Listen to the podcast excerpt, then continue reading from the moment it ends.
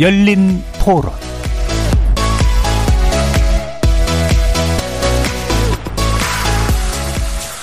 안녕하세요. KBS 열린 토론. 오늘은 정현욱입니다.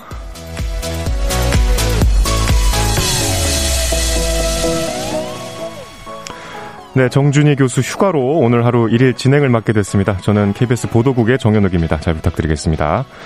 자, KBS 열린 토론 월요일에는 정치의 재구성입니다. 첫 번째 주제, 어대낙이죠. 어차피 대표는 이낙연 이런 말이었는데 더불어민주당 얘기입니다. 지난 주말 열린 전당대회에서 이 새 사령탑으로 역시 이낙연 의원이 선택을 받았습니다.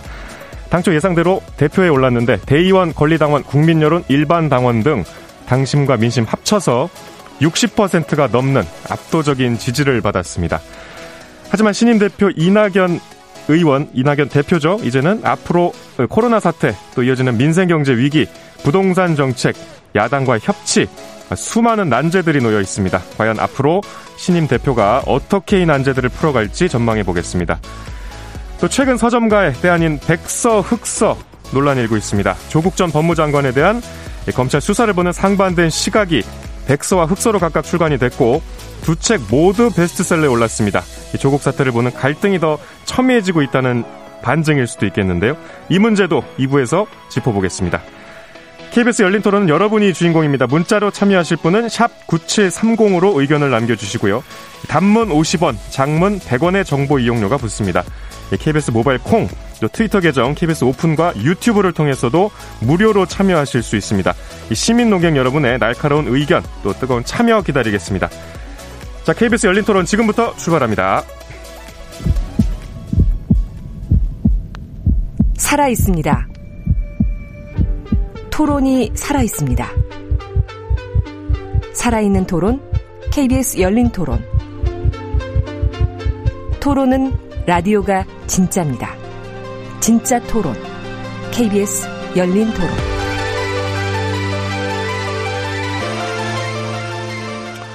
네, 정치를 보는 새로운 시선, 정치의 재구성에서 시작합니다. 오늘 매주 나오시는 네 분의 논객부터 소개해드리겠습니다.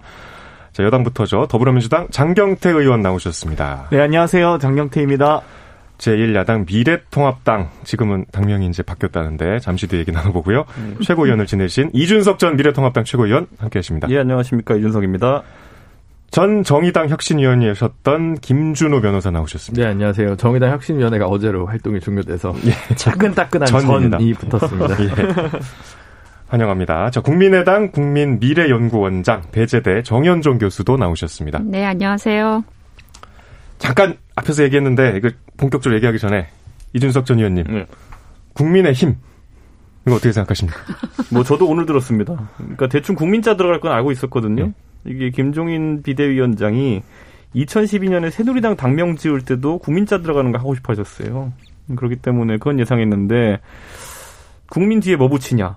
국민통합당도 이상하고 국민의당은 먹혔고 뭐 이러다 보니까 선택지가 별로 없었던 것으로 보이고 이게 김종인 비대위원장의 정치 스타일을 보면 유럽형 정치를 많이 추구합니다.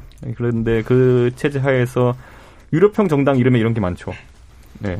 뭐 인민의 움직임, 뭐 행동, 뭐 이런 거 붙여가지고 하는 이런 당명들이 많은데 어, 그 일환이 아닐까라는 생각을 좀 하게 됩니다. 공마한 거 아니에요? 말씀은 긴데 썩 마음에 안 드시는 것 같아요. 왜냐하면 저는 우선 기본적으로 선관위에서 지금까지 선관위가 보여줬던 모호한테도 그리고 일관적이지 않은 어떤 당명에 대한 기준들을 봤을 때 국민의당이 있는데 만약 국민의 힘이라는 것을 허용하게 되면은 아류작 다 허용되거든요. 국민의 뜻 뭐 이런 거 다 허용되거든요. 보통 한 글자는 잘 허용을 안 했죠. 그동안 상, 중앙선거관리위원회에서. 그래서 이제 좀 혼돈이 올 수 있기 때문에 중앙선거관위 판단을 지켜봐야 되고 저는 기본적으로 이게 지속 가능한 당명이냐에 대해 가지고는 약간은 의구심이 듭니다. 음, 좀 회의적인 생각을 간접적으로 말씀하신 그러니까 연합이나 연대 이렇게 끝나는 당들이 그리고 이미지가 그렇게 좋지가 않았어요. 그러니까 그게 아시 단기적인 어떤 프로젝트성 정당으로 비춰지는 경우가 있거든요. 그렇기 때문에 뭐 새정치민주연합도 그 당시에 사실 이질적인 두 세력의 동거로 비춰졌던 때가 있고 사실 민주당이라는 전통적 당명을 포기하면서 민주연합으로 갔던 거 아니겠습니까? 그게 이제 문제가 됐었고 친박연대 이런 건 말할 것도 없고요. 예. 자유민주연합 이런 것들도 음, 그래도 자유 오래 갔죠. 자유민주당을 피하려다가 자유민주연합을 쓴 건데 사실 전공법을 택하는 게 가장 좋다 이런 생각을 합니다. 당명에는. 국민의당은 좀 불쾌하지 않으셨어요 혹시? 왜요? 비슷하니까. 뭐 타당 정당명을 가지고 왈가왈부하는 것 자체가 사실은 정치적 도의에 맞는 것은 아니고요. 기본적으로 제가 알기로는 이번에 그 미래통합당의 국민의 힘이라는 새로운 당명 아직까지 결정된 건 아니죠. 그 전국위원회를 통과해야 되고 의총도 한 번 더 한다고 하니까요. 어, 접수 공모 받은 걸로 알고 있어요. 그래서 많은 분들이 참여해서 어, 몇 가지 그 주요한 의견을 주었고 그 중에서 이제 이 국민의 힘이 선택이 된 것으로 그렇게 알고 있습니다. 근데 이제 그 선관위가 기본적으로 그 정당 명칭에 대해서 뭐 허가를 한다는 그런 표현은 마땅치 않지만 아 그것이 정당명으로서 성립 가능하다라고 유권 해석을 내려줄 때 그 기준이 핵심적인 기준이 유사당명이에요. 그러니까 기본적으로 정당 요건을 갖추고 있으면 대체적으로 정당명은 아 뭐 허용이 되는 것인데 우리가 이제 정당 민주주의를 지향하고 있기 때문에 그럼에도 불구하고 예를 들어 유사당명이다라고 하는 그, 그 부분이 이제 성관위 유권 해송이 작동하는. 근데 이게 대부분이 보면 굉장히 자의적이거나 또는 주관적이거나 또는 이게 불일치하는 그러니까 예컨대 2017년도에 국민의당이 있었거든요. 그때 새 국민당이라는 게 처음 정당 등록을 했는데 그때 선관위가 등록할 수 있도록 했습니다. 판결을. 근데 이번에 그 2019년도 총선에서 국민의당이 원래는 국민당으로 음. 창당을 하려고 그랬어요. 그때는 정관이가 새국민당, 그때 아까 2017년도에 있었던 그 당 때문에 또 유사당명이라고 허용을 안 해줘서 사실은 국민의당으로 하면 된다. 예. 그래가지고 된 거거든요. 그래서 선관위의 어떤 그 유권 해석의 어떤 객관적인 기준이 없는 상태에서 미래통합당이 이제 국민의당과 유사 한 당명으로 판단이 된다면 이거는 이제 시도 자체가 원천적으로 음. 불가능해질 가능성이 있어서 그런 부분이 있지만 어쨌든 국민이 중요하다라고 하는 그런 공통분모를 미래통합당이 느꼈다라고 하고 어 그렇다면 그건 상당히 중요한 그런 포인트가 될 수 있다고 봅니다. 어떻게 보면 좀 두 분 입장이 약간 바뀐 것 같습니다. 더 회의적으로 말씀하신 것 같고. 자, 너무 당명 얘기 오래 했는데요. 어, 본격적인 말씀드린 대로 이낙연 신임 대표에 관한 이야기부터 나눠보겠습니다. 어차피 대표는 이낙연 아까 말씀드렸죠. 어대낙이라는 말까지 나올 정도로 사실 뭐 많은 분들이 예측을 한 대로 결과가 나왔는데 이준석 의원님 네. 어떻게 보셨습니까? 뭐 저는 사실 1위 다툼보다 이제 2위, 3위가 누구 되느냐를 관심을 많이 가졌었는데, 네. 네. 사실 방금 전에 박주민 의원이 방송하고 나가면서 이제 수고하셨다고 말씀드렸는데, 박주민 의원은 사실 다음 선거로 서울시장을 염두에 두고 있는 걸 보입니다. 그리고 그게 맞아 보이고요. 그런 상황 속에서 이번에 조금 더 득표율을 끌어올렸으면은 2등을 했으면 그것 자체도 또 파란이었을 텐데, 결과 자체는 평이하게 나왔다. 순번은 그렇게 보이고요. 다만 이제 좀 문제가 될 수 있는 건 뭐냐면은 대의원 표의 향배를 보면은 김부겸 그 후보도 상당한 득표를 했거든요. 그건 이제 영남에서 어느 정도 김부겸 후보에 대한 기대치가 있다. 전 이렇게 보이는 것으로 보이기 때문에 김부겸 후보도 뭐 지금 조금 더 노력을 한다 그러면은 당연히 이제 이낙연 대표 같은 경우에는 6개월 정도 시한부 대표를 하겠다고 하지 않았습니까? 예. 그럼 그 이후에 대표를 또 선출하게 된다면은 가장 유력한 후보로 또 김부겸 대표 후보가 부상할 수도 있고요.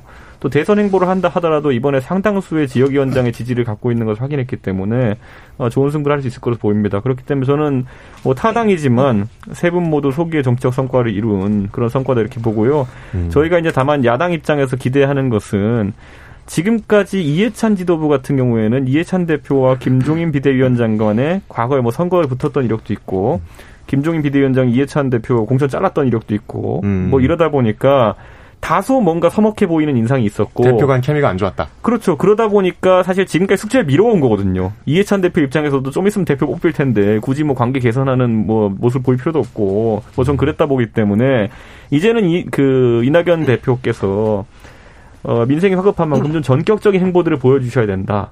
저는 그게 뭘까 했을 때 협치라고 하는 것은 결국에는 내어주는 것이거든요. 어느 정도는 지금까지는 21대 국회 시작한 이후로 민주당이 상당히 주도적으로 일을 처리하는 모습 보였지만은 이제 협치의 국면을 만들 수 있는 모습을 보인다면은 본인의 대권 행보에도 도움이 될 것이다. 저는 이렇게 조언드리고 싶습니다. 장경태 의원님 어쨌든 지금 대표가 마침내 선출이 됐는데 이게 이번에 또 초유의 전당대회였지 않습니까? 대표 연설을 또 화상으로 했고 당내 분위기 어떻습니까? 아무래도 이번에는 뭐 뜨거운 원래 이제 전당대회라고 하면 정치 축제거든요. 그래서 정말 17개 시도당을 모두 돌면서 전국에 있는 당원들을 다 만나기도 하고 17번의 합동연설을 통해서 이 당의 어떤 가치와 비전을 또 제시하는 당 대표 후보와 최고위원 후보가 모두 그런 어떤 자리를 갖는 성격이 있는데 이번에 언택트 전당대회를 하면서 대부분의 합동연설회가 통합되기도 하고 또 온라인을 통해서 또 생중계되기도 했습니다. 그런 과정에서 참 어, 사이 관심도는 좀 떨어질 수밖에 없었는데요. 그럼에도 불구하고 이 코로나 위기 속에서도 또 집권 여당의 전당대회를 훌륭하게 출연했다는 의미가 있고요. 이번에 이 관심사는 사실 얼마나 압도적인 득표율로 될 수 있을까, 혹은 득표 비율이 어떻게 될까가 사실 많은 관심을 갖고 있었는데 역시나 이 안정적인 대권 주자 1위로서 이낙연 총리님 그리고 문재인 정부의 초대 국무총리로서 또 깊은 인상을 남겨왔던 그러니까 국회의원과 도지사 총리를 모두 역임하신 분으로서의 이 어떤 중량감을 많이 선호해 주셨던 것 같고요.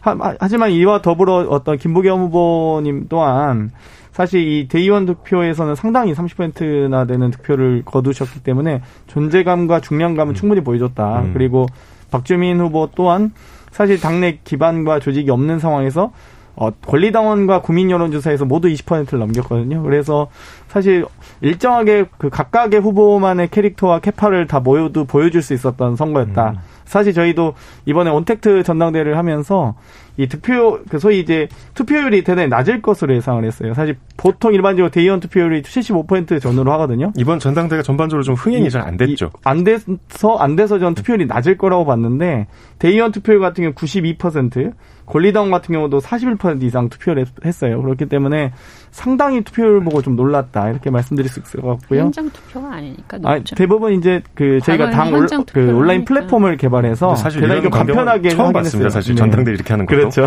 네. 지금 그러니까 지난 얘기 해주셨는데 하나만 더 여쭤볼게요. 좀 넘어가기 전에 오늘 지도부 인선이 있었지 않습니까? 이게 네. 생각보다 좀 빨리 된 것 같은데 특히 이제 박강원 사무총장 같은 경우는 신문으로 분류되는 인사고 이거 어떻게 봐야 됩니까? 아무래도 박강원 이 사무총장 같은 경우는 이미 직전에 또 2위를 거뒀던 최고위원 후보, 최고위원이었습니다. 그렇기 때문에 당내 안정적 기반을 또 거두면서도 어찌되었건 이 과거와 현재를 잇는다는 점, 그리고 당청, 당정청 관계에서도 이 소위 말씀하셨듯이 신문 후보, 신문 의원이라는 어떤 가지고 있는 특성이 있기 때문에 충분히 소위 남은 문재인 정부 2년간의 성과, 안정적 국정 운영과 정당의 어떤 안정적인 기반을 갖추는데 사실 좀 적임자라고 사실 다들 예상해 왔어요. 그래서 아마 수락을 할지 안 할지 여부도 오히려 더 귀추가 주목됐었는데 어, 좀 또 수락을 하신 것 같습니다. 예, 친문 얘기 나중에 다시 해보고요. 너무 늦었습니다, 김준호 변호사님.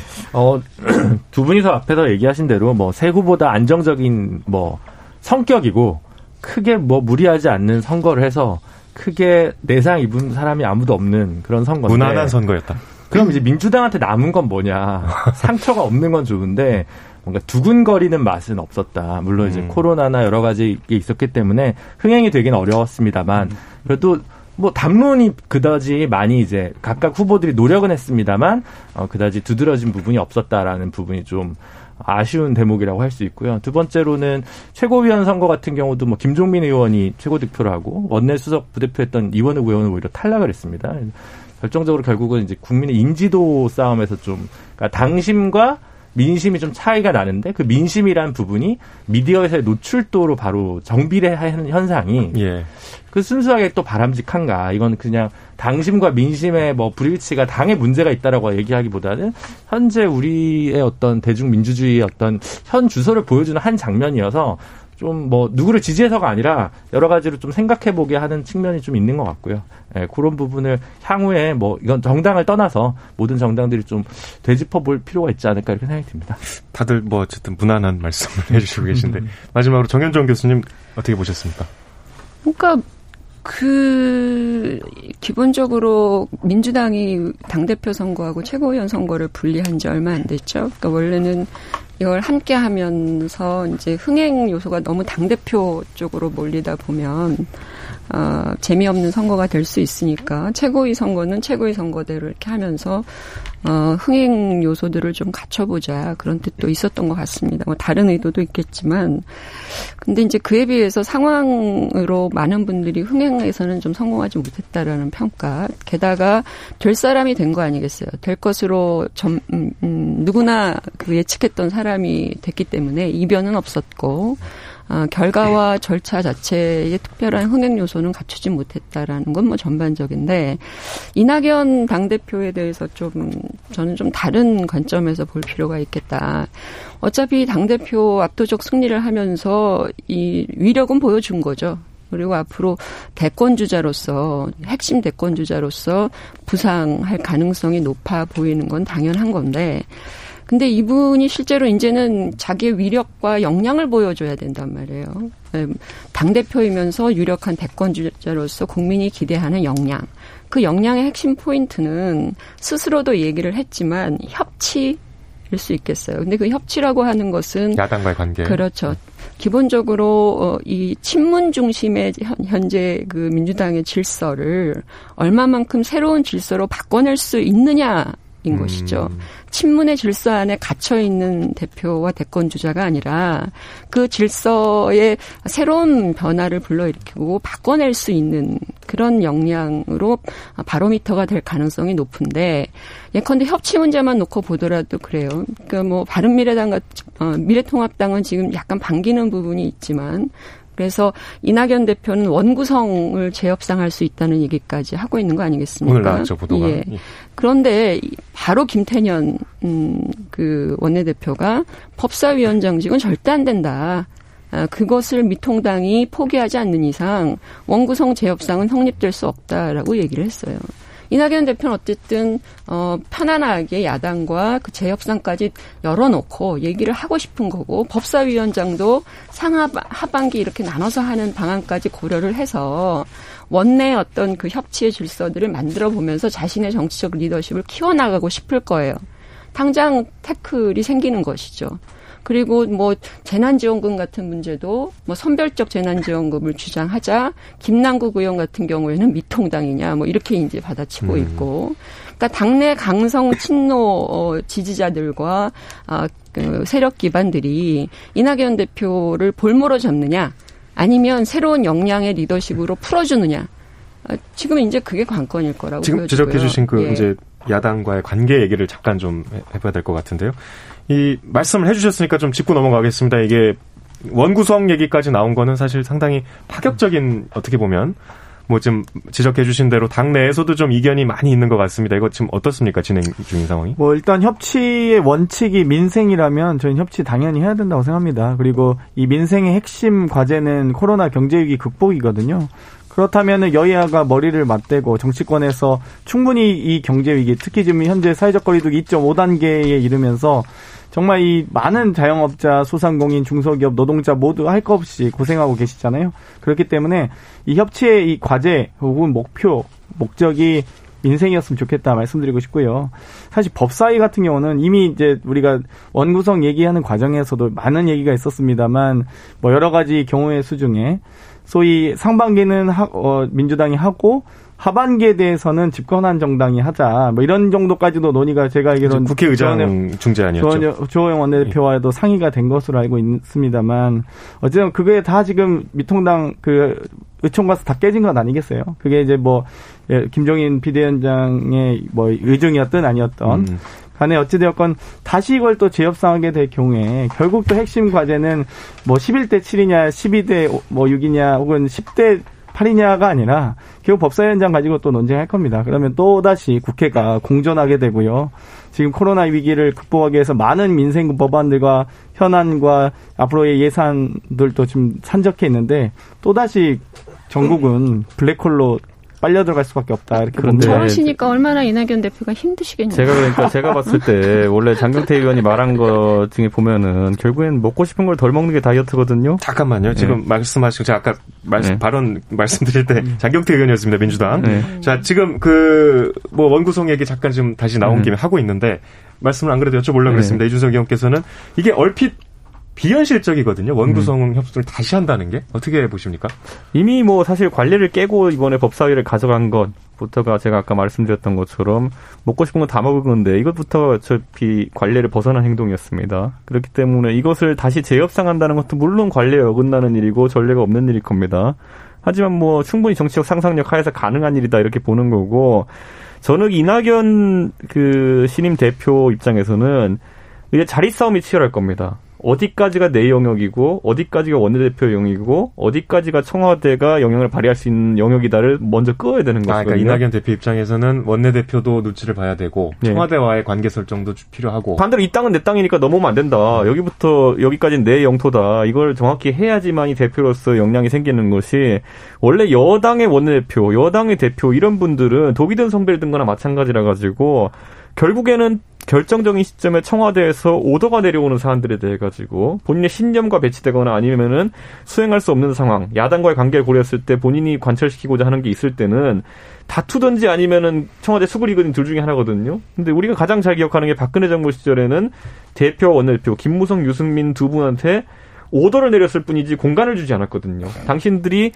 이런 정도의 권한을 가지고 가서 협상해가지고 야당과 원만하게 일을 처리해라 이렇게 권한을 주지 않았기 때문에 청와대가 여당을 장악하고 항상 원안으로 통과시키라 그랬어요. 음. 청와대 쪽에서 추진하는 안을 원안으로 뭐 경제 살리기 입법 뭐 이런 거 원안 추진해라 뭐 이런 식으로 항상 오더가 내려갔고 그래서 이제 사실 당청 관계가 금이 갔던 것이거든요. 저는 이낙연 대표 입장에서는 지금 양면 전쟁을 치러야 됩니다. 제가 굳이 표현하자면 하나는 대선 주자로서 본인의 위치와 또 다른 대선 주자로 부상하는 이재명 지사 간의 어쨌든 대립 관계. 여권 안에서. 예, 여권 안 하나 있을 음. 것이고 하나는 아까 말했던 당청 관계. 예. 이렇게 있을 것이거든요. 그럼 저는 여기서 은근히 그래도 이제 이낙연 그 대표께서 정치 경험이 워낙 많으시다 보니까 두 마리의 토끼를 한 번에 잡는 방법이 있긴 합니다. 그게 뭐냐면은 사실 지금 이낙연 그 대표가 대권 주자로서 생보한 데 있어 가지고 뭔가는 차별화를 해야 됩니다. 뭔가 차별화해서 본인의 존재감을 띄워야 되는데 그것이 야당과의 차별화를 선택할 수도 있지만 거꾸로 말하면은 이재명 지사의 다소 이제 파격적이고 급진적인 행보와의 차별성을 둘 수도 있는 겁니다. 그것이 무엇이냐면은 야당과의 협치를 이끌어가는 모습이라든지 왜냐하면 지금까지 21대 국회에서 이해찬 대표나 김태년 원내대표 등이 보여주지 못했던 것이거든요. 자 그런데 그렇게 했을 때 당연히 김태년 원내대표나 오늘 뭐 아까 김남국 의원 언급도 했지만은 이런 분들이 우려하는 것처럼 그렇게 야당과 협치하는 것에 반대하는 의견이 있을 겁니다. 근데 거기서 그걸 청와대와 또는 그런 의원들과 풀어내는 과정에서 정치력이 필요한 것이 예를 들어 이런 겁니다. 나는 지금 이재명 지사가 어쨌든 대선 주자 투톱 체계를 하고 있는데 내가 힘을 가질 수 있게 도와달라. 어? 내가 그래도 대통령 후보 되는 것이 더 좋은 사람들도 있지 않겠느냐. 뭐 이런 거는 제가 앞에 나서서 얘기하라는 것이 아니라 그런 정치력을 발휘하는 게 제 생각 앞에 이나른 대표의 자리, 자리 싸움일 것이다. 청와대 입장에서도요. 그때 김무성, 유승민이 대선 후보 가는 거 싫어가지고 그랬던 거예요. 그거는. 그러니까 죄송합니다. 음. 이준석 전 네. 의원 말씀은 어쨌든 이낙연 대표가 대권 주자로서의 존재감을 위해서 야당과의 협치에 비중을 둔다면 아까 말씀하신 원구성 재협상 같은 파격적인 제안도 현실화될 가능성이 있다. 그렇죠. 저는 두 가지라 보는 게 원구성 재협상에 대해서 제가 봤을 땐 법사위는 모르겠습니다만 어느 정도 일정 부분 재협상과 두 번째는 공수처에 대해 가지고 지금 그 아, 공수처 쪽에 있다. 아, 그러니까 제가 얘기하는 게 청와대 같은 경우에 굉장히 강경 모드 나올 겁니다. 그럴 때 거기서 공간을 만들어내는 게 이낙연 대표 역할이다. 이 정도로 이제 두 가지 정도로 전장을 봅니다. 장경태 의원 아까 잠깐 뭐 말씀하신 것을 제가 이제 좀 귀담아 들으면서 예, 예. 거기에 이제 문제의 핵심이 있다라고 생각이 돼요. 그러니까 이 원구성을 다시 재협상한다 굉장히 비현실적이거든요. 근데 그걸 던졌단 말이에요. 그러니까 여당에게 뭔가 협치를 할 수 있다라고 하는 기대감을 던지는 정치적 rhetoric 이것까지는 굉장히 훌륭했다라고 보여져요. 그동안의 여야 관계가 얼마나 이 동토의 땅이었습니까? 예, 꽁꽁 예. 얼어붙어 있었는데 예. 이쪽 여당 쪽에서 어쨌든 압도적 다수 정당에서 여지를 준다라고 하는 건 이때까지 문재인 정부 들어서 한 번도 있었던 적이 없었기 때문에 굉장히 반길 만한 일이었다라고 보여지는데 이제 책임을 어떻게 지느냐의 문제인 거죠. 책임이요? 예. 특히 뭐 아까 법사위원장은 차치하고라도 일곱 개 상임위원장 7대 11 이렇게 하자는 할 수 있다는 거 아닙니까? 민주당 같은 경우에. 경우에는 과거에 예. 그러면 그 지금 18개 전부 다 민주당 의원들 상임위원장을 갖고 있는데 의원들이 상임위원장직을 사임을 해야 될 거 아닙니까? 근데 과연 이낙연 대표가 그 사임을 끌어낼 수 있는가도 의문일 거고요. 저는 그게 첫 번째 바로미터라고 봅니다. 그래서 그런 것들에 대한 물밑 작업과 협, 그 사임 끌어내는 과정들에 대한 어, 어떤 표현들 이런 것들이 얼마나 나올 수 있냐. 두 번째 당 대표가 당내 지지 기반을 확고하게 만드는 방법은 이 이른바 이 조강특위를 열어서 예. 조직 개편을 하는 겁니다. 내부 조직 개편. 지역위원장이라든지 예, 지구당 지금은 지구당이 없지만 이 부분을 변화시키는 거거든요. 이걸 과연 세차게 할 수 있을 것인가의 문제 그러니까 문제란 말이에요. 전 의원님하고 정현정 교수님 말씀은 어쨌든 이낙연 대표의 방점은 당내에 여러 가지 반발을 극복하고 야당 야당과의 관계 설정이 좀 필요하다. 뭐 이렇게 좀 정리할 수 있을 것 같은데요. 지금 변호사님 어떻게 생각해요? 김준 근데 변호사님. 죄송합니다. 그 주호영 원내대표와 김태년 원내대표의 영토의 문제도 있는 것 같아요. 그러니까 이낙연 대표의 카운터 파이, 파트, 파트너는 김종인 위원장인데 역시 원외 인사시고 어, 주호영 의원도 뭔가 협상안을 들고 왔을 때 당내에서 의총에서 부결되는 과정들도 있었기 때문에 예. 단순히 개인적인 리더십 차원으로 어떤 특정한 타협안을 내기가 이렇게 쉽냐. 거기서 뭔가를 보여줄 수 있냐. 바로 이렇게 당내에서도 반발을 하는데. 그러니까 일곱 개 위원장, 상임위원장을 미래통합당에 어, 원래 야당 몫, 제일 야당 몫으로 돌려주는 건 제가 볼 때 그렇게 어려운 일 같지는 않습니다. 아, 어려운 일 같지 않아요? 네, 전혀 어려운 일도 아니고 가슴 뛰는 일도 아니고 법사위원장을 빼고 일곱 개를 주는 것은 굉장히 제가 볼 때는 쉬, 쉬운 일인데 음. 그걸 미래통합당이 원하느냐, 저 양자가 정 절충될 수 있는 어떤 길을 잘 모색해낼 수 있느냐, 그리고 그, 그 거기에 어, 대표로서의 첫 번째 일성을 걸 거는 것이 적절하냐 이게 좀 예. 의문이 들거든요. 그래서 어 근데 뭐 시험대에 놓인 거겠죠. 이낙연 대표하면 제일 생각나는 게 이제 사안을 엄중히 지켜보고 있다. 그 자주 쓰시는 어, 말씀이죠. 이, 이런 사태는 적절치 않다고 생각한다. 보통 이 정도예요. 그것은 제 일이 아닙니다. 네. 분석을 주로 하시고 이제 사안에 대한 파악은 판단 좋으신데 거기에 대한 진단에 따른 처방전을 내놓은 모습을 잘 보지는 못했다는 것이 음. 국민적인 여론이고 거기 이제 보여줘야 되는 거겠죠. 아무래도. 잠깐 아까 이준석 전 의원 언급하셨는데 이거 뭐 공수처 얘기를 좀 안 할 수가 없어요. 왜냐하면 공수처가 지금 현안 중에서 가장 좀 핵심적인 이슈일 수 있는 것이 어쨌든 다 아시겠지만 어 공수처장 후보 추천위원회조차 지금 구성이 안 되고 있습니다. 이게 통합당에서 추천을 안 했는데 국회의장이 이제 빨리 추천해라 이런 상황이고 이낙연 대표가 이제 주말에 저희 뉴스에 출연하셔서도 그 문제를 이건 법적으로 좀 원칙적으로 봐야 된다 이런 말씀을 하셨어요. 어쨌든 공수처 문제가 지금 현안이긴 합니다. 어떻게 민주당에서는 이거 지금 어떻게 앞으로 풀어나갈 걸로 보시나요? 지금 뭐 아직 대표와 소통은 없으시겠지만 장영태 의원님. 일단 공수처는 현재 현행법 있습니다. 뭐 저번 주에도 만, 어, 얘기 말씀드렸는데 여기 정의당과 국민의당 또 미래 뭐였죠 이름이 바른미래당과 함께 모두가 다 4 플러스 1로 아, 바른미래당. 1로 함께 여기 앉아 계신 모든 분들의 이 소속 정당에서 통과시킨 법이 공수처 법안이고요.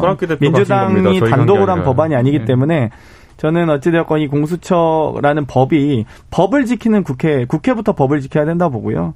결국 이 처장에 대한 추천 권한이 있는 미래통합당에서 처장을 일단, 그러니까 인사위원, 추천 인사위원이거든요. 이 위원 자체를 추천하지 않는 것 자체가 법 위반이기 때문에 법을 지키시면 되고요. 저희도 그 아마 공수처장 추천 인사위원회에서 충분히 아마 처장 후보들에 대한 어, 검토가 있을 거라고 봅니다. 그럼 그 검토하는 과정에서 미래통합당 추천 인사위원께서 충분히 반대 의견도 내시고 언론 플레이도 하시고 다 하셔도 됩니다. 그건 다 모두 정치적 행위이기 때문에 다만 법은 지키시라 추천을 하셔서 충분히 위원회 회의에서 논의했으면 좋겠습니다. 그러니까 제가 이제 계속 지적하는 게 저희가 법사위를 가져가겠다라고 했던 뭐 그게 뭐 저희가 특출한 요구를 한 것도 아니고 원래 제1야당이 가져가는 것이 관례였기 때문에 그랬던 이유가 뭐냐면 법사위가 결국에는 원래 상원 노릇한다 비판도 받았지만은 법제사법위원회이기 때문에 결국 사법부에 해당하는 곳 준사법기관들을 전부 다 이제 관리할 수 있는 그런 감독 상임이거든요. 그러다 보니까 최근에 뭐 추미애 장관 등이 추진하는 검찰에 대한 어떤 통제라든지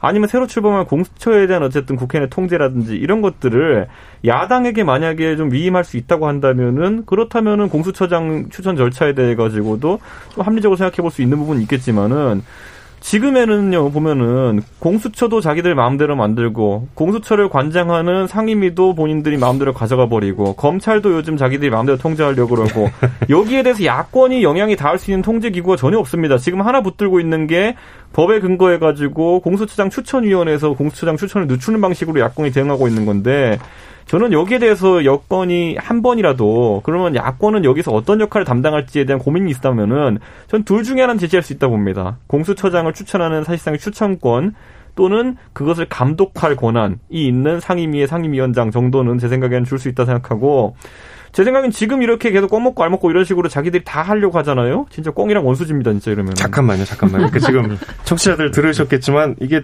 국회가 어려운 게 다 엮여 있습니다. 이게 패키지로. 이게. 아, 다 먹었어요. 엮인 게 없어요. 다 먹었어요. 꽁이랑 다다 먹었어. 공수처도 그렇고 다른 이슈 같은데 이렇게 좀 긴밀하게 결부가 돼 예. 있는데 어 이거 얘기하면 끝도 없으니까요. 다른 다음 주제로 넘어가겠습니다.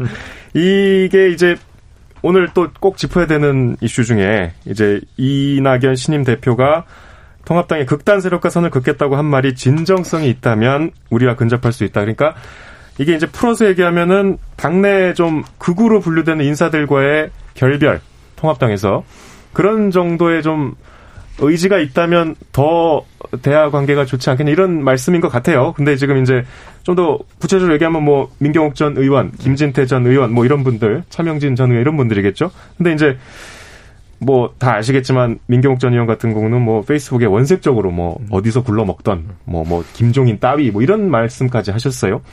이게 통합당 내에서 좀 어떻게 그 이낙연 대표의 바람대로 될 수가 있겠습니까?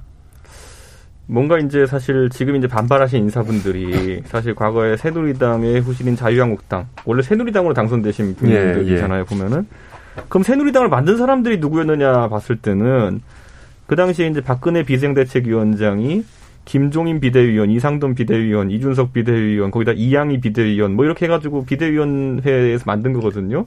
그러니까 만약에 거기서 어디서 굴러온지 모른다 그러면은 거의 그 당시에 새누리당을 만들었던 사람들 입장에서는 내간이 예비다 이런 식으로 나올 수 있는 그런 상황인 정도의 상황이거든요. 그러니까 저는 그런 인신공격성 발언은 사실 왜 나온지 모르겠고 이번에 저희가 당무감사를 진행합니다. 이 당무감사를 진행한 당무감사위원회의 감사위원장이 지금 그 아까 언급드렸던 그 비대위원 출신의 이양희 교수거든요, 성균관대. 예. 근데 이분이 이제 뭐 정치인 2세시기도 하고 상당히 공명정대하게 이번에 그런 사안들을 볼 겁니다. 특히 국민들한테 왜 지금까지 보수 정당이 외면을 받았었고 그리고 어떤 행동 양식에 따라서 지금까지 좀 페널티 받아왔는지를 인지하고 있기 때문에 그런 부분에 좀 적합하지 않은 분들은 어 당연히 당무감사에서 걸러내지 않을까 싶고 그 걸러내는 과정에 있어가지고 대부분의 그 당무감사 대상자들은 저를 포함해가지고 보통은 숨 죽이고 지켜보거든요. 책 잡히지 않으려고. 보통 그렇죠. 근데 빠져나갈 구멍이 없어 보인다고 생각하시는 분들은 이미 선제 공격을 하시려는 것 같은데 저는 크게 의미가 있는 움직임을 보진 않습니다. 오늘 민경욱 전 자, 의원 페이스북에 등장하시겠네요. 이준석이. 저는 이미 차명진 전 의원 페이스북에 등장했습니다. 김종인, 이준석, 김무성, 박형준 등을 심판하겠다는 취지로 글을 올렸습니다. 교수님, 잠깐만요, 얘기 좀 잠깐만. 하면 안 될까요? 잠깐만요. 김준일 변호사님. 네. 이 보, 저도 출연했습니다.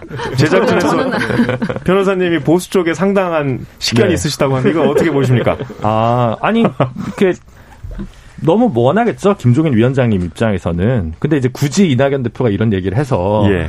괜히 말 듣는 것 같으니까 하라는 것도 좀 이렇게 멈칫하지 않을까라는 생각이 들고. 그러니까 쉽게 얘기하면은 이 통합당에서 그런 극우 인사들과 관계 정리를 할 수 있다고 보세요. 네, 아니 김종인 위원장은 항상 예. 가장 특이한 분인 게 영남의 눈치를 보지 않는 보수의 리더. 라는 거의 유일한 경우라고 저는 보거든요. 예. 그러니까 예전에 수도권에서 김문수 지사처럼 그 시민권을 인정받은 사람들도 다시 시민권. 영남으로 기어 들어가서 예. 본류에서 인정받겠다는 인정투쟁을 엄청나게 했던 거에 반해서 김종인 위원장은 그거 하나는 정말 색다르죠. 항상 나는 수도권과 중원에서 인정받는 보수가 되겠다. 영남은 기본 메뉴로 생각하고 그, 그 향수를 굳이 기대지 않는 방식 것들이 되게, 어, 이분의 어떤 강점이라고 생각을 하거든요. 이제 김종인 위원장이 당을 얼마나 장악했느냐도 문제가 되지 않을까요? 근데 굳이 이제 이분이 그 자기 얘기를 한 그러니까 또 김종인 위원장이 잘하는 것 중에 아젠다 세팅 능력인데 뭐냐면 어 새로운 걸 꺼내면서 지지층을 넓혀가는 방식이거나 지지층에게 뭔가 새로운 그, 기- 그 뭐랄까 기분이나 리프레시하는 기분을 주는 분이지 누가 잘못했다라고 쳐내는 방식을 많이 쓰진 않으세요. 그건 공천 때만 씁니다. 공천 때만 쓰고 평소에는 그런 방식들을 별로 이렇게 즐겨 하시지 않기 때문에 굳이 뭐 지금 위원장들도 아니고 현역 위원장들도 아니고 이런 경우들은 뭐 그냥 오히려 언급을 하지 않는 방식으로 음. 지나가는 형태를 즐겨 하시기 때문에 음. 굳이 이거를 뭐 강하게 할까 예. 그런 좀 그렇게 할수 의미가 있다고 있습니다. 보시면 네. 정혜조 교수님 짧게 짧게 부탁드리겠습니다. 왜 저만 짧게? 지금 시간이 많지 않습니다. 질문이 뭔데요? 말씀 아까 많이 아까 하려던 제가 끊었던 말씀 해주세요.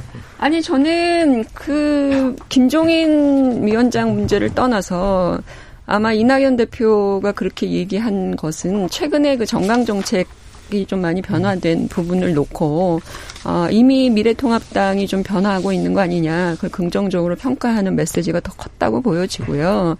그럼에도 불구하고 이제 많은 분들이 뭐 의구심을 갖고 있는 건 뭐냐면 과연 미래통합당이 이 극단적인 뭐어그 보수들의 그 정치 진영들과 얼마만큼 독립적으로 설 수 있을까는 만약에 10명 중 뭐 물어보면 그렇게 많은 사람들이 할 수 있다라고 자신있게 얘기할 수 있는 어, 경우는 없지 않나. 그만큼 굉장히 광고한 지지 기반이었다, 과거에는.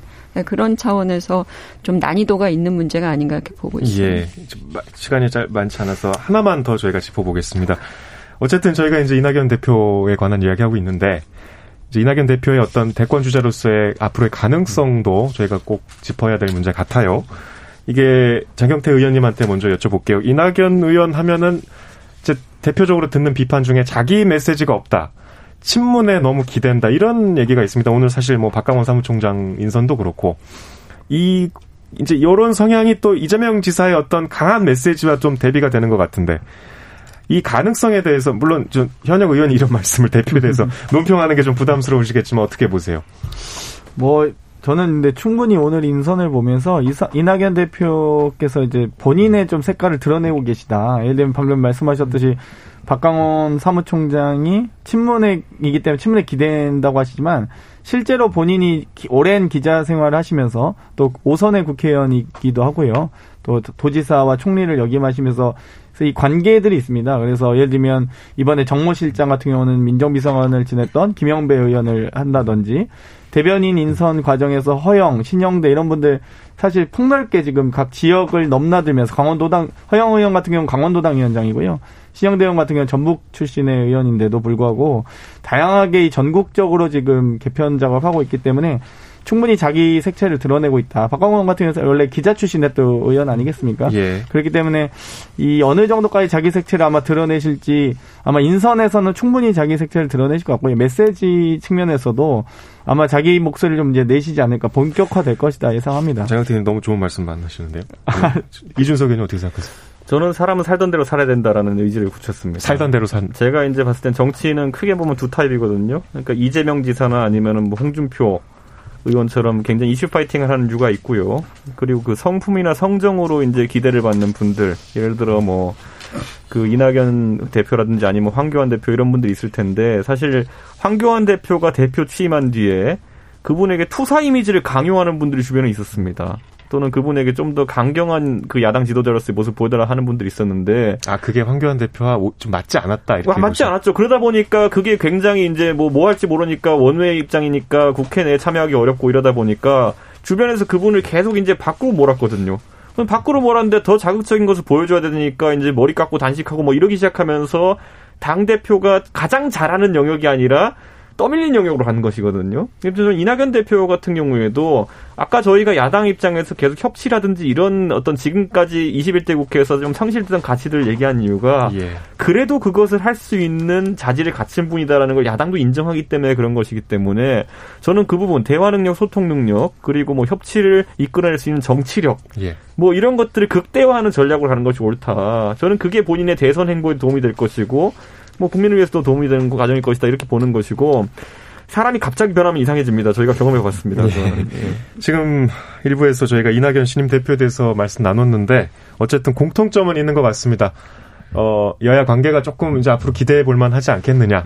이런 기대들을 좀 공유하시는 것 같고 뭐 평가에 있어서도 말씀은 조심하지만 어쨌든 여야 할 거 없이 좀 덕담 수준의 네. 말씀들을 해주셨습니다.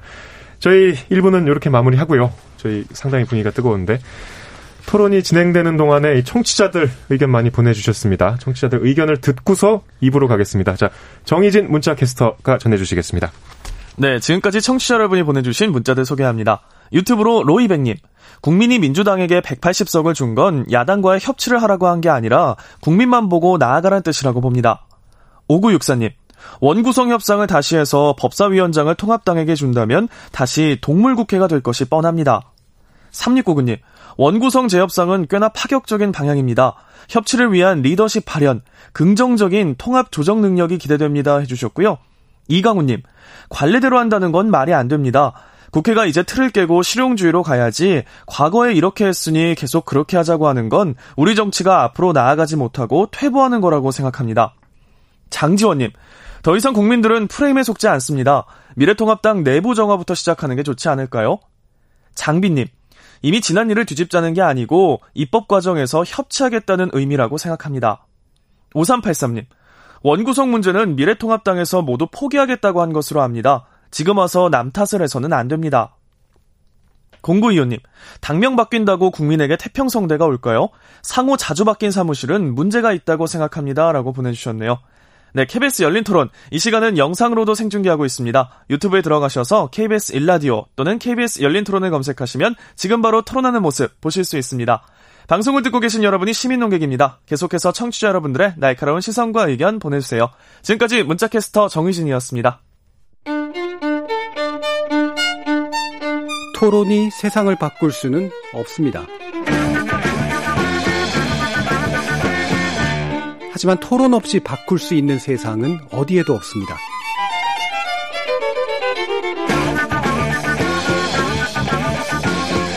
세상의 선한 변화를 갈망하는 당신. 정답이 아니라 질문의 힘을 믿는 당신. 우리 KBS 열린 토론에서 만납시다.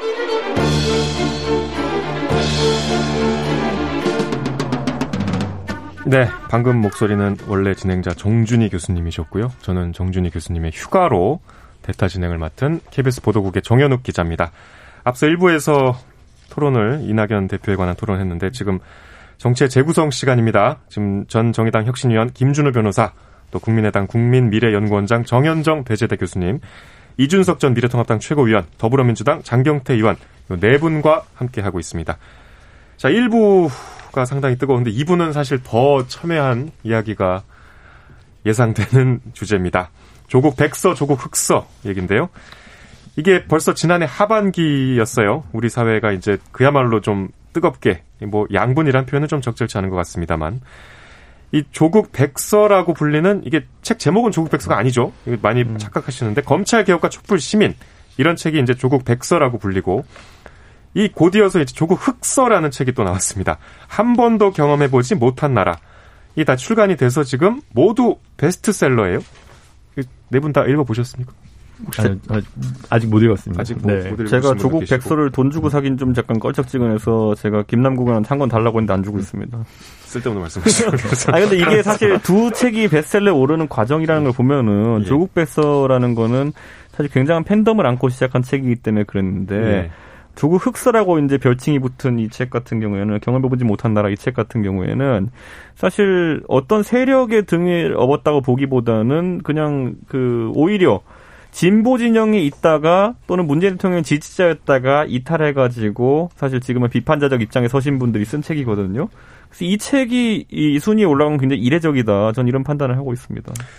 어쨌든 이 조국 논란 2라운드가 돼버렸는데 일단 저 김준우 변호사님께 한번 여쭤보겠습니다. 이게 지금 40대시잖아요. 40대가 두 책을 모두 가장 많이 구입했다고 지금 나 연령대별로 분석을 해보면 네. 이거 왜 이런 겁니까? 제가 항상 비주류로 살아서 주류가 왜 이런 선택을 하는지 저한테 물어보시면 제가 답할 그건 없는데 어몇 가지 좀 어떤 분들이 사셨는지가 저도 좀 궁금하긴 해요. 예. 예를 들면 어 이 사태 조국 장관 논란으로 생긴 문제에 관해서 세상이 둘로 쪼개진 건 아니잖아요. 3분지계로 나눠져 있었다고 저는 생각하거든요. 예, 3분지계요? 네. 조국 백서를 옹호하시는 분들, 조국 흑서를 옹호하시는 분들. 근데 저같이 검찰 개혁은 찬성하고 조국 전 민정수석이 장관에 취임하기에는 도덕적으로 좀 하자가 있다고 생각하면서 동시에 언론과 검찰의 수사는 좀 과잉된 측면이 있지 않았냐라고 생각을 하면 굉장히 외롭거든요. 약간 조국 백서 쪽 아닌가요? 아닙니다. 아닙니까? 네. 그 왜냐하면 이제 그러니까 오히려 그 당시 제가 이 자리에서 뭐 이준석 그 당시 바른미래당 최고위원한테 그런 주문을 했던 게 이 사태를 해결할 수 있는 건 바른미래당이다. 오히려 그러니까 조국 장관을 내려라. 그러면 패스트트랙에 함께하겠다. 예를 들어 이렇게 역으로 걸 수 있는 거는 4 플러스 1에 있던 그 사실은 소수 정당이었거든요. 사실 정의당도 이제 그런 고민을 못했던 게 문제라고 저는 생각을 하고요. 예. 그런 면에서 봤을 때는 어 미래통합당 혹은 뭐 탄핵 뭐 이런 최순실 이런 문제에서 실망을 하면서 보수에 대해선 지지를 할 수 없지만 민주당에게 일정한 실망을 했던 분들에 대한 염원을 담은 그런 반응이라고 저는 생각하거든요. 근데 개인적으로 이 조국 흑서의 필진들 중에 이제 몇 분은 제가 안면이 있는 분도 있고 안면이 전혀 없는 분들도 있지만 개별적으로 이분들이 그동안 쓰신 글들을 보면 어 분노나 실망에 힘입어서 다소 과한 언사를 사실 사용하고 있다는 건좀 조국 흑사에 참여한 필진이 네, 대부분의 필진들이 좀 그런 면이 좀 있습니다. 예. 도가 좀 지나치거나 섬세하지 못한 표현들을 쓰시는 경우가 되게 많고 어떤 분이 그러시던가요? 아니 뭐 제가 생각하기에는 뭐 한 분 빼고 다 그런 것 같습니다. 예. 그래서 그 이게 누구를 뭐 비난하기 위한 그런 예, 것이 예, 아니라 예. 어, 민주당 정부의 기대가 컸던 만큼 실망이 더 커서 분노가 더 클 수도 있다고 생각을 합니다. 근데 이제 그렇다면 그 비판을 했을 때 비판의 각이 어, 도덕적으로 이들을 비난하는 방식이나 집권 여당이나 그를 비난하는 방식 혹은 어, 집권 여당을 강력하게 지지하고 있는 계층에 대해서 조롱하거나 이런 방식으로 문제가 해결되지 않고 도대체 그럼 이 정부가 해야 될 일은 무엇인가 앞으로에 대한 그런 다음 비전을 제시하는 방식으로 비판의 방향이 서야 되는데 아직까지 조국 흑서에 글을 쓰신 분들 대부분은 그냥 도덕적 비난 비판 정도에서 머물러 있는 측면이 좀 어, 절반의 어떤 한계가 아닌가 이분들이 서 있는 지점에 저는 그렇게 보고 있습니다. 지금 김준호 변호사님 말씀하신 여러 뭐 필진 혹은 또 지식인들 가운데서 사실 청취자분들 제 익숙하신 분이 진중권 교수도 포함이 되실 텐데 정현종 교수님께 한번 여쭤보겠습니다. 이게 이제 조국 논란하고 조금 또 상관이 없을 수도 있는데 지금 진중권 교수와 또 안철수 전 대표가 상당히 가깝게 요새 지내고 계신 것 같아요. 이게 지금 전반적으로 말씀하신 그런 조국 흑서의 입장 이게 지금 국민의당하고 많이 생각이 비슷하신 건가요? 너무 확대 해석을 하시는 것 같고요. 저는 조금 그 조국 백서하고 조국 흑서하고 시간차가 좀 있잖아요. 그러니까 제가 이제 책을 사서 보지는 음. 못했지만 책의 이제 리뷰들을 좀 계속 봐요. 그리고 최근에 필진들이 이제 인터뷰들을 많이들 하고 있더라고요. 그래서 그 필 그 필진들의 어떤 그 책에 대한 의도 이런 것들이 충분히 설명이 되고 있는데 조국 백서는 한창 그 조국 그 법무부 장관을 둘러싼 이 의혹과 이런 것들이 치열할 때 일종의 그 조국 그 전 장관 입장에서 일종의 해명을 하는 그런 그 컨텐츠들이 대부분이었고 예. 거기에 이제 검찰 개혁이라고 하는 명분 그리고 가짜 뉴스 언론에 대한 비판적 관점 뭐 이런 것들이 사실은 그 진영이 갖고 있었던 조국 문제를 다루던 그 프레임에서 철저하게 부합되는 그런 형태로 짜여진 것이 조국 백서였다고 보여지고요. 시간차를 두고 조국 흑서의 특이점은 뭐냐면 최근에 재판이 진행되고 있잖아요. 근데 우리는 지금 그 재판의 내용들을 속속들이 알지 못합니다. 일반 국민들은. 과연 우리가 갖고 있었던 의혹들이 지금 재판장에 가 있는데 그것의 진위 여부가 어떻게 가려지고 있는지에 대한 내용을 파악하지 못하고 있는데 이 조국 흑서 필진들은 최대한 그런 부분들을 담으려고 노력했다. 이런 코링크 사모펀드 문제라든지 그 다음에 자녀 그, 어, 뭐, 그 문제라든지 이런 것들이 재판 과정에서 어떤 내용으로 지금 진행되고 있는지 변호인단 조국 어, 법무부 장관 변호인단에서 인정한 것은 무엇인지 이런 것들이 일정 부분 들어가 있다라고 하는 점에서 일종의 그 이후의 내용들을 좀 확인하고 알아보는 데는 상당히 도움이 되고요. 그리고 또 하나 이 필진들이 특이할 점은 어, 보수나 다른 진영에 있는 사람들의 어떤 비판적 그 마구잡이 비판은 아니다. 그러니까 오히려 같은 진영 내에서 갖고 있었던 어, 가치 활동을 하고 특히 그 진보 386 세대의 한 가치 활동을 했던 사람들이 문재인 정부 이후에 친문 그다음에 그 과거에 그, 그 뭐죠 그 우리가 알고 있는 어 노무현 대통령 친노 이 집단들 다 포함됐던 사람들이거든요. 이 필진들이. 그러니까 이분들이 실제로 어, 어 갖고 있는 어떤 회의감 내지는 문제점 이 정부가 갖고 있는 문제점 이런 것들을 아주 어, 철저하게 비판적 관점으로 찝어내고 있다라는 점에서 일종의 그 진보 진영의 자화상 같은 그런 내용들을 많이 갖고 있어요. 그러니까 이게 마구잡이식의 비판이라고 보기는 매우 어렵고 어, 진보 진영의 자화상 내지는 자기 비판 서 이런 것들이 담겨져 있고 그 부분들 내부에서는 사실 문재인 정부를 포함해서 그 386 세대들이 어, 귀담아 듣거나 또는 뼈아프게 봐야 되는 부분들도 상당히 있다라는 그런 생각이고요. 어, 최근에는 이 조국 흑서가 베스트셀러 1위가 되고 조국 백서는 한 40위 정도로 어, 이건 시간차가 있으니까 예. 이렇게 좀 달라진 분위기는 있는 것 같습니다. 조국 흑서가 읽어볼 만하다 이런 말씀이셨던 것 같습니다. 좀 다르다. 제가 드렸던 말 질문은 이 이제 조국 논란이 뭐 전 국민의 관심사라기보다는 특별히 이 지금 2라운드라고 할 수 있는 두 책에 대해서 반응을 보이고 있는 세대가 40대가 좀 도드라진다 이런 말씀이어서 이걸 어떻게 해석할 수 있느냐 장경태 의원은 어떻게 보세요? 아, 근데 이 말씀을 좀 안 드리고 갈 수밖에 없는데요. 그 조국 백서냐 흑서냐의 논쟁은 아닌 것 같아요. 기본적으로 검찰 개혁서냐 반개혁서냐 이, 이 정도 아, 차이인 것 같은데요. 조국 프레임이 아니고 조국 프레임이 아니고 그러니까 기본적으로 검찰 개혁에 대한 이 정리를 잘한 이 검찰 개혁과 촛불 시민이라는 책이 있는가 하면 소위 586 민주세력 기득권론을 설파하는 이 소위 한 번도 경험해보지 못한 나라는 책이 있는 거죠. 그런데 이 둘의 차이는 앞에 있는 책은 검찰개혁서는 객관적 사실을 근거로 하고 있는가 하면 이 한 번도 경험해 못한 나라 이 책은 이 정치적 쟁점이 있는 공방이 있는 사안들을 좀 정리하고 있거든요. 정말 안타깝게도 저는 이 소위 검찰의 반인권적 행태들 있죠. 기획수사, 표적수사, 별건수사에 어떤 이 검찰의 반인권적 행태에 대한 비판을 왜 이 김경률 혹은 권영, 권경의 이런 분들이 참 어, 누락하셨을까 이런 안타까움이 들고요. 40대가 결국 이 관심 있는 이유는 이걸 40대도 어찌되었건 이 기득권으로 나아가는 세대 혹은 우리 사회의 어떤 중추적인 허리 역할을 하고 있는 세대로서 아무래도 이 소위 50대가 되어 있는 586 세대에 대한 고민들 그리고 앞으로 우리 사회가 어떻게 좀 나아갔으면 좋겠는지에 대한 약간의 갈등 국면이 있다고 봐요. 그러니까 그 스스로 어떤 자산을 축적하면서 우리 사회의 일정한 기득권을 나아가고 있으면서도 한편으로는 어떻게 이제 우리 자녀 세대에게 이 어떤 날을 물려줬으면 좋을지를 고민하는 딱 그 시기라고 보거든요. 그렇기 때문에 저는 당연히 40대의 관심이 높을 수밖에 없다.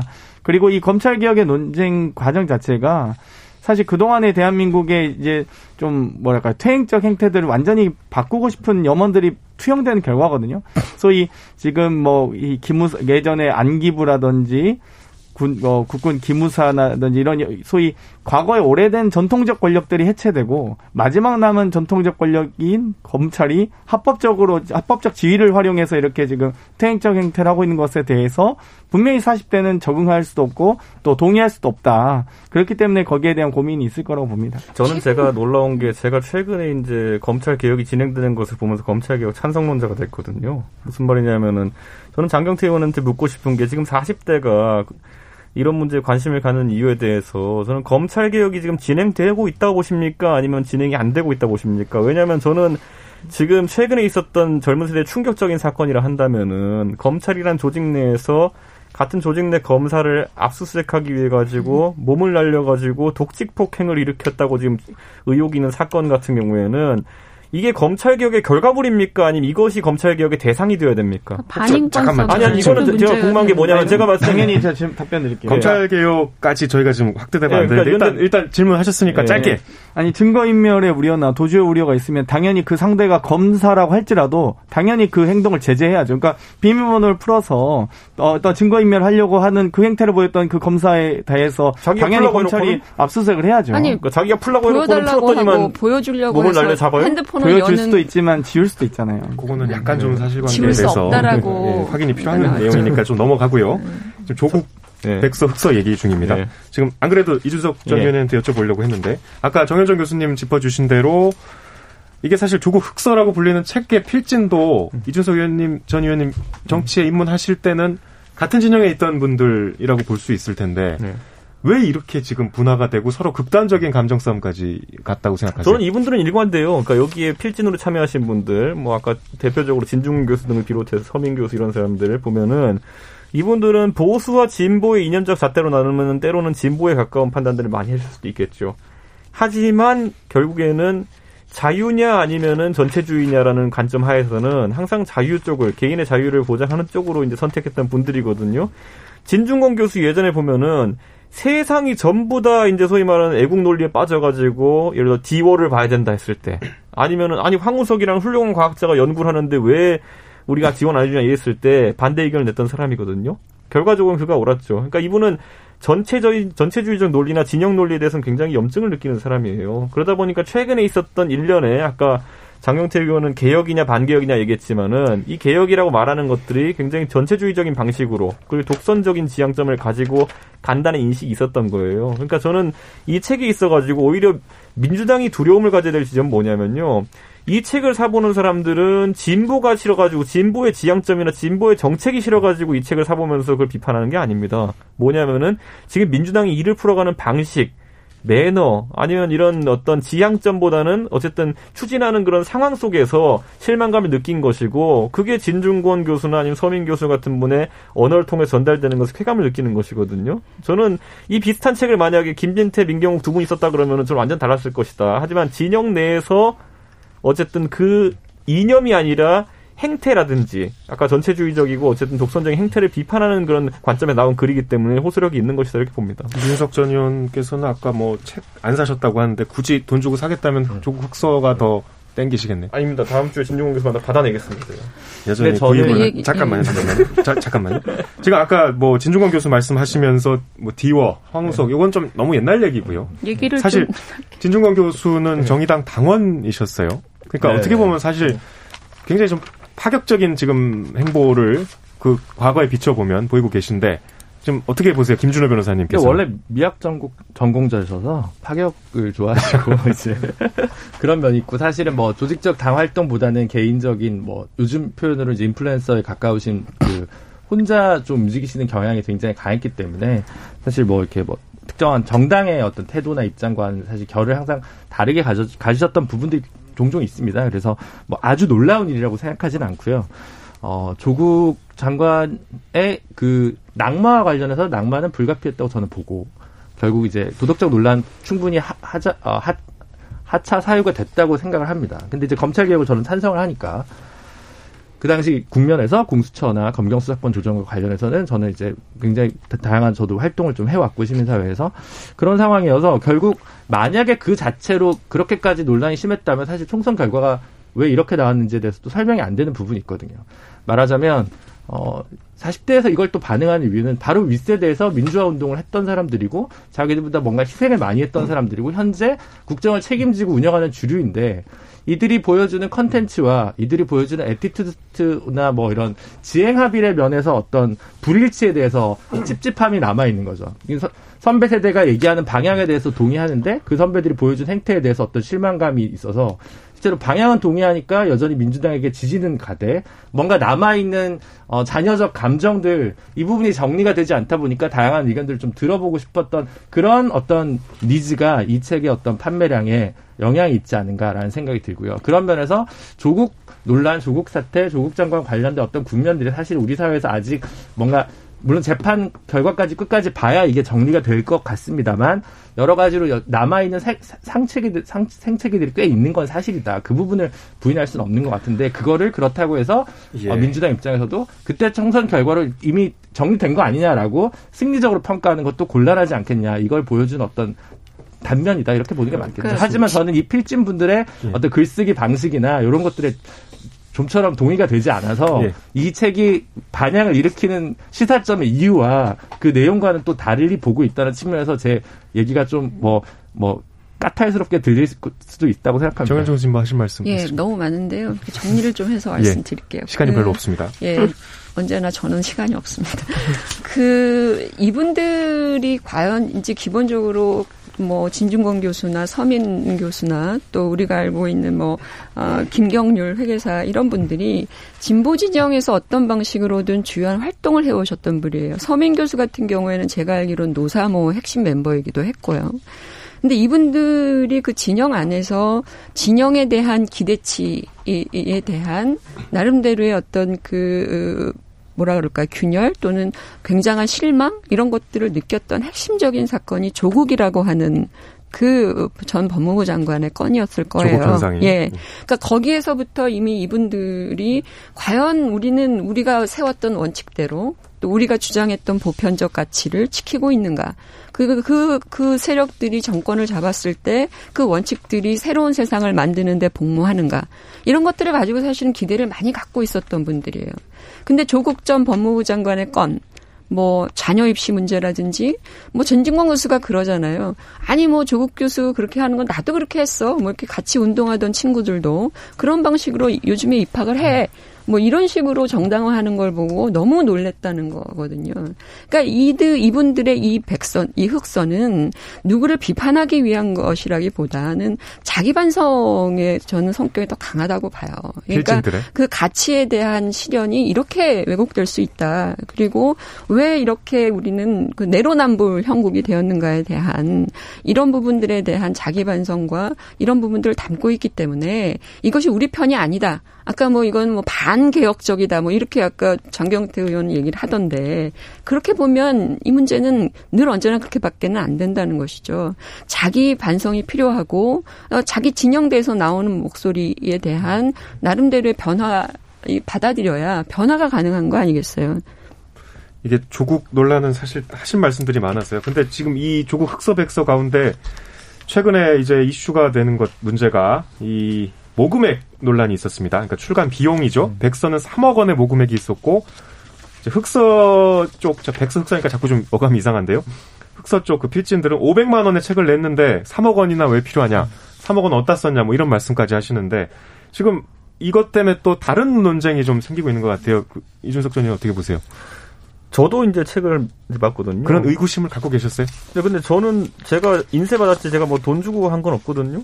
그러니까 저는 어느 정도 제, 저 정도 팔리는 책도 인쇄만 바꿔 쓸 수 있는 책들이 많은데 조국 백서라고 이제 벼로가 붙을 책 정도면은 저는 흥행은 어느 정도까지 예고됐다. 손익분기점은 당연히 넘길 것이다. 이렇게 보는 관점에서 출판사라면은 다 달려들 만한 곳인데 3억이라는 비용이 어디에 들어가느냐. 뭐 이건 그래서 뭐 변호사 비용부터 시작해서 여러 가지 해명을 하지만은 납득이 안 가는 부분이 많고 실제 비슷한 시기에 출간된 어떤 다섯 명의 공동 필진의 책이 500만 원 이하의 비용으로 제작되는 것에 비하면은 그 3억이란 모금은 그러면 앞으로 어떻게 활용될 것이냐도 감시를 좀 해야 되는 것이 아닌가. 특히 조국 백서라고 일컬어지는 그 책의 제작 과정이 있어가지고는 억대의 돈을 보이스피싱 당했다는 중간에 어떤 주장까지 있었거든요.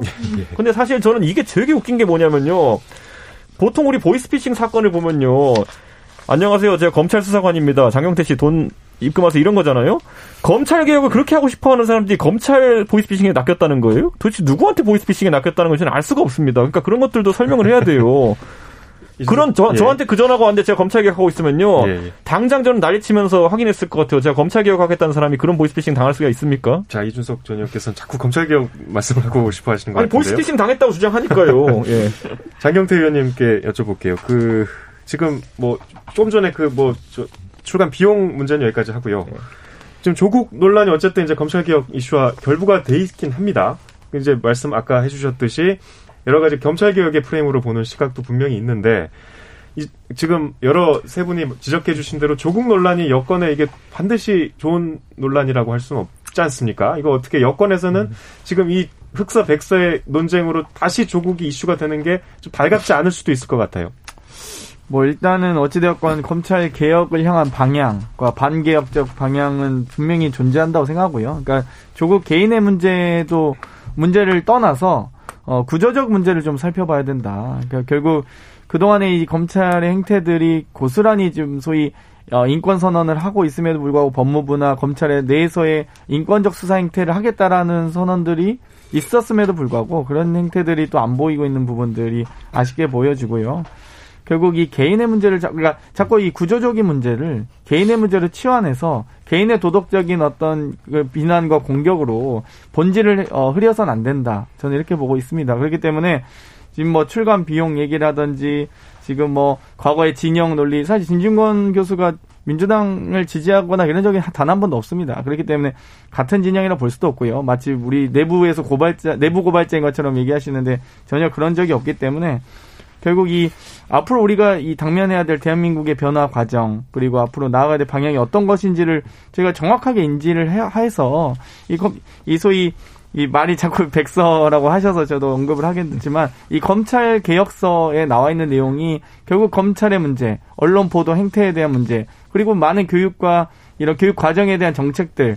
대부분 다 이명박 정권에서 만들었던 교육 입시 제도에 사실 뭐 어떻게 보면 피해질 수 있는데 그런 부분들까지도 포함해서 같이 좀 더좀 좀 거시적으로 봤으면 좋겠습니다. 그러니까 조국 백서 흑서 논란이 갖고 온 여러 가지 사회 의제들, 시스템 문제를 깊이 있게 봐야 될 필요가 있다 이런 말씀이었고 나머지 세 분은 역시 또 조국 문제에 대한 좀 본질적인 말씀도 해주셨고요. 이 조국 얘기는 뭐 사실 밤새 해도 끝이 없기 때문에 일단 여기까지 하겠습니다. 그 김준호 변호사님부터 마무리 말씀 좀 해주시죠. 그, 뭐 검찰 개혁 게 지금 최근에 있는 이슈보다는 이제 작년에 그 패스트트랙 통해서 있는 법들이 좀 제대로 집행이 됐으면 좋겠고요. 이런 장관이나 인선이나 이런 부분들은 사실 계속 우리 사회에 지금 5대 의제, 10대 의제 들반한 이야기들이 좀 아니라고 생각합니다. 이것들이 예, 지금 남겨진 것들이 좀 정리될 필요는 있겠지만 이렇게까지 우선순위에 있어야 될 지금 시기는 아닌 것 같고. 그러니까 장 의원님처럼 조국 논란을 또 검찰 개혁과 같이 결부시켜서 보는 분들은 또 중요한 뭐, 의제라고 보실 수도 있죠. 검찰 개혁보다는 사실 이제 검찰 개혁은 있는 집을 있는 법을 이제 어떻게 집행하냐는 문제고 음. 개혁의 문제로 따지면 이제 법원 개혁이라든가 이제 경찰 개혁으로 국회 같은 경우는 좀 다음 스텝으로 넘어가야 예. 되는 문제가 있을 것 예. 같고요. 예. 네, 뭐 경제 문제나 코로나 문제, 방역 문제가 있기 때문에 사실 이렇게 계속 우선순위에 두는 건 여당한테 정무적으로도 별로고 사회적으로도 저는 자원을 좀 낭비라고 좀 생각을 해서 이거는 뭐 재판 결과까지 포함해서 시간을 좀 두고 추후에 다시 재론하는 것이 적절치 않겠는가. 예. 지금은 좀 뜨거운 온도를 식힐 때이다 이렇게 좀 생각하고 식힐 있습니다. 때다. 네. 정현정 교수님 마무리 말씀. 뭐 검찰 개혁도 개혁이겠죠. 뭐 개혁하는 사람들이 갖춰야 할 덕목이 무엇이냐? 저는 조국 사태나 뭐 조국 백서 흑서를 보면서 그것을 좀 생각하게 됩니다. 개혁하는 사람들이 갖춰야 할 덕목의 부분이죠. 뭐 이명박 정부의 입시정 입시 정책 탓하고 이러면서 개혁을 하겠다. 본인들이 갖고 있는 비개혁적 요소를 그렇게 정당화할 수 없다고 생각을 합니다. 두 번째는 뭐냐면 어, 공정과 정의의 가치를 이 정부는 잃었다. 민주당도 잃었다라고 생각을 합니다. 조국을 얻고 공정과 정의 가치를 잃어버린 어, 정부와 어, 문재인 정부와 민주당 좀 고민해봐야 될 때가 아닌가 조국 흑서를 통해서 그런 생각했습니다. 예, 감사합니다. 이준석 전 의원님. 저는 이제 정부가 4년 차를 맞으면서 이제 추진했던 일들을 많이 매조지해야 되는 이런 상황들이 왔는데 예를 들어 외교 관계에 있어서 남북 관계 과연 지향점이 어디고 어디까지가 이제 어 목표라고 이제 이야기할 수 있는지 그것도 궁금하고 제1 관계도 보면은 쥐소미와 예를 들어 일본의 태도 변화가 없으면은 파기하겠다 그랬는데 그거 어떻게 된지 태도 변화 없는 것 같은데 어떻게 된지 국민들은 모르고 있거든요. 경제 문제도 그렇고 지금 뭐 전반적으로 검찰 개혁이라는 것 제가 아까 장경태 의원한테 단도직입적으로 그러면 이제 검사끼리 서로 폭행하는 상황은 검찰 개혁의 대상이냐 아니면 검찰 개혁의 완성체가 그런 거냐라고 이제 물어봤을 때 국민들은 헷갈리거든요. 추미애 장관이 검찰 개혁 한다고 했더니만은 검사끼리 서로 싸우고 있어요. 그러니까 저는 이제는 좀 목표를 단순히 구호가 아니라 명확하게 국민들한테 제시할 필요가 있고 검찰 개혁이란 구호도 저는 이제 낡아간다 이렇게 봅니다. 이제 새로운 어떤 집권 후반부 상황에서의 정리하는 분위기를 좀 잘 만들었으면 좋겠습니다. 무리하게 새로운 거 추진하려고 하지 말고. 예. 예, 잘 알겠습니다. 장경태 의원님 오늘 좀 수세에 몰리신 음. 죄송한데 시간상 장 의원님의 마무리 말씀을 좀 듣기가 네. 어렵게 됐습니다. 오늘 아, 여러 가지로 수세에 몰리셨는데 다음번에 제거 하세요. 짧게 말씀드리면 이율배반적인 것들 있잖아요. 민주 세력의 기득권을 탑한다면서 그 기득권을 탑할 수 있는 공수처 설치하자는 겁니다. 예, 공수처 설치를 또 들고 나오셨습니다. 공수처, 공수처장은 잠깐만요, 잠깐만. 자꾸 지금 역시 조국 논란은 우리 사회 모든 문제를 담고 있는 것 같아요. 자, 1, 2부 걸쳐서 이낙연 신임 대표 문제, 조국 흑서백서 문제 짚어봤습니다. 오늘 토론 함께 해주신 국민의당 미, 국민미래연구원장이시죠. 정현정 배재대 교수, 이준석 전 미래통합당 최고위원, 전 정의당 혁신위원 김준우 변호사, 또 더불어민주당 장경태 의원 모두 수고하셨습니다. 또 참여해주신 시민 농경 여러분 정말 감사드립니다. 자, 청취자들의 적극적인 참여로 만드는 KBS 열린 토론 생방송 놓치신 분들은 팟캐스트로도 들으실 수 있고요. 매일 새벽 1시에 재방송됩니다. 지금까지 정현욱이었습니다.